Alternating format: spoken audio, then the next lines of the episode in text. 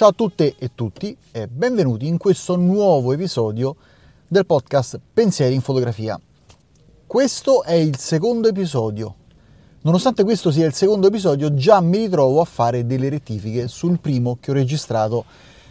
praticamente ieri. Allora, cosa importante, durante la puntata del podcast faccio riferimento a, un, a una puntata di un altro podcast, Passione mm, Podcast, appunto di Andrea Ciraulo, dove dico che ho registrato con lui un episodio dove spiego e racconto come sono riuscito a intervistare Europerfido. Purtroppo questa puntata è stata tolta dalla lista. Diciamo che Andrea ha evidentemente voluto dare a tutto il suo vecchio podcast un taglio didattico su come registrare podcast e come si fanno i podcast. Quindi tutte le puntate che non rientrano eh, in questa tipologia sono state mm, praticamente tolte. Questa è la mia impressione, perché insomma anche sono state riviste le descrizioni, insomma diciamo che ha fatto una nuova riedizione del, del suo podcast e, mm, facendo una selezione delle puntate più, più attinenti al suo progetto attuale. Inutile dire che ovviamente ha eliminato la puntata più bella del suo podcast, comunque vabbè. Vediamo se riusciamo in qualche modo a tirarla fuori diversamente. Vediamo, vediamo. Non faccio promesse, eh, però non sarebbe male tirarla fuori in qualche modo.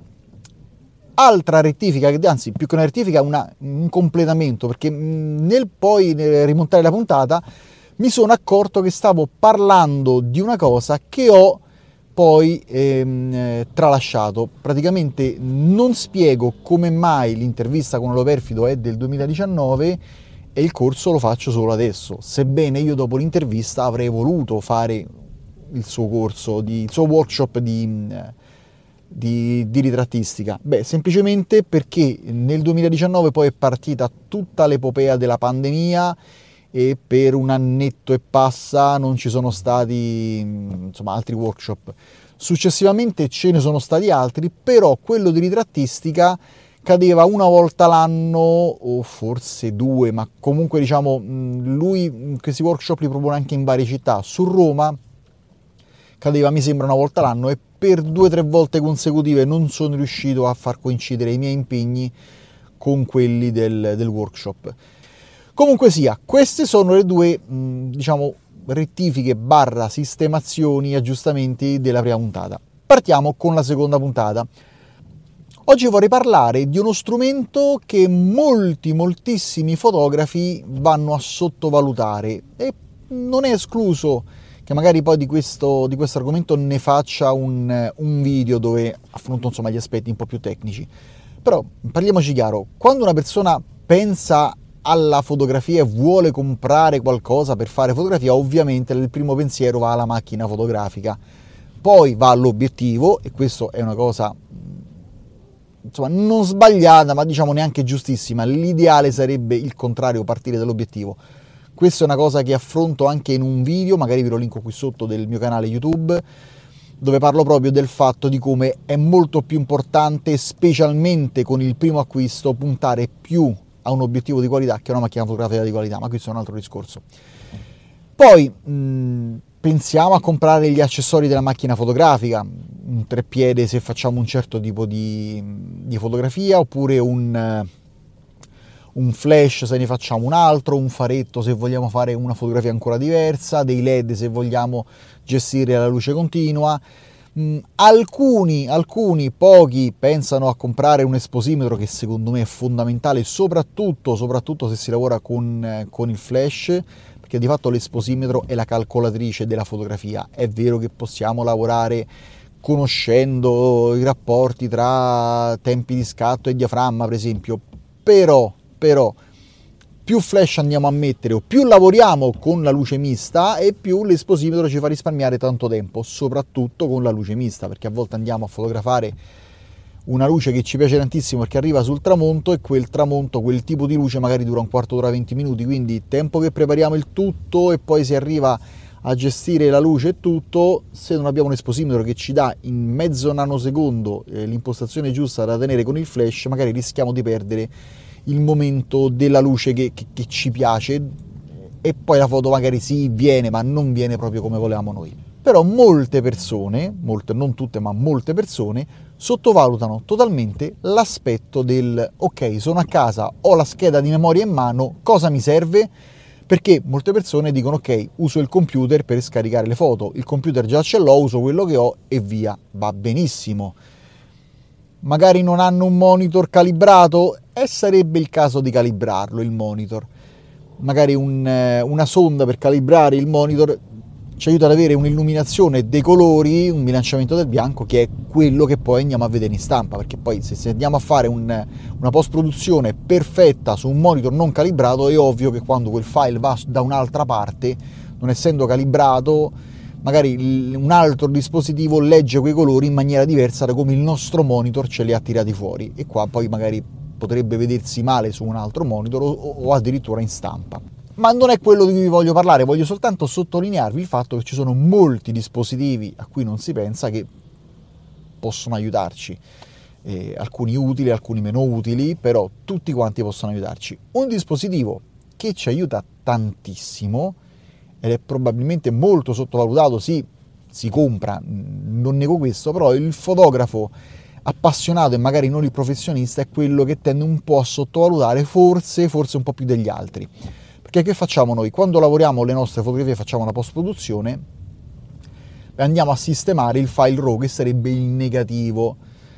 Una volta, quando si volevano dare delle esposizioni diverse a zone diverse della, del negativo, quando si usava la pellicola, c'era la famosa tecnica del Dodge and Barn che insomma, consentiva di creare delle maschere che si sovrapponevano sul negativo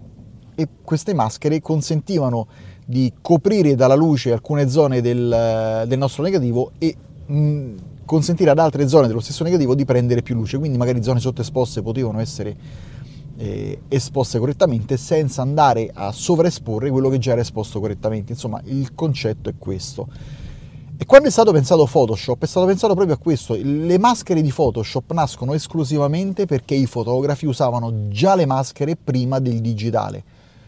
questo un po' va a sfadare il mito del eh ma quando io uso il digitale non è come fare la vera fotografia e qua insomma la vera fotografia è un argomento che ogni tanto tocco perché poi non esiste la vera fotografia e quello che si fa con il digitale oggi è esattamente quello che si faceva prima con il negativo solo che è più facile e più economico. Quando andiamo a lavorare con le maschere significa che dobbiamo tracciare sul, sul monitor, ossia sulla nostra fotografia, eh, dei segni che vanno a coprire delle zone e questo si fa solitamente con il mouse. Se si tratta di gestire delle porzioni di schermo abbastanza grandi o di gestire delle, de, de, de, dei cerchi dove andiamo poi a lavorare con eh, i nostri effetti, il mouse va più che bene, ma se dobbiamo sagomare la nostra maschera intorno a qualcosa, beh, un accessorio che ci è molto utile è la tavoletta grafica. Molti pensano che la tavoletta grafica sia per chi disegna,